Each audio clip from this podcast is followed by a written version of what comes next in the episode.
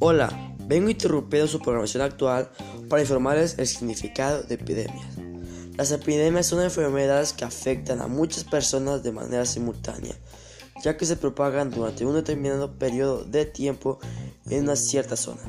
Estos brotes epidemiológicos hacen que el nivel de incidencia de una enfermedad sea superior al esperado por los especialistas. Hay más enfermos de los previstos. Existen tres condiciones que por lo general deben cumplirse para que aparezca una pandemia.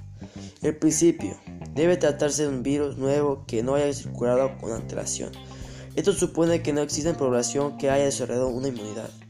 Por otra parte, el virus debe poder transmitirse de persona a pers- de persona a persona de manera eficaz y tiene que ser capaz de producir una enfermedad de gravedad.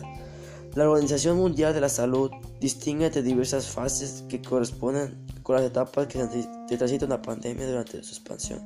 La peste negra del siglo catorce es un ejemplo de pandemia. El brote epidemiológico de la peste bubónica comenzó en Asia, después, después llegó a Mediterráneo y finalmente se expandió por Europa Occidental ante los viajes de los mercaderes. Se estima que esta pandemia mató a unos veinte millones de ciudadanos europeos en seis años. Históricamente han existido otras pandemias que han causado millones de muertos en todo el mundo. Este sería el caso, por ejemplo, del tifus, que también recibe el nombre de fiebre de campamentos, ya que era habitualmente que aparecía en tiempos de conflictos bélicos. En concreto en España, el momento en el que más estragos causó entre la población fue durante los conflictos de musulmanes y cristianos tuvieron en las zonas de Granada. Bueno, gracias por prestarme un poco de atención y les deseo una feliz noche.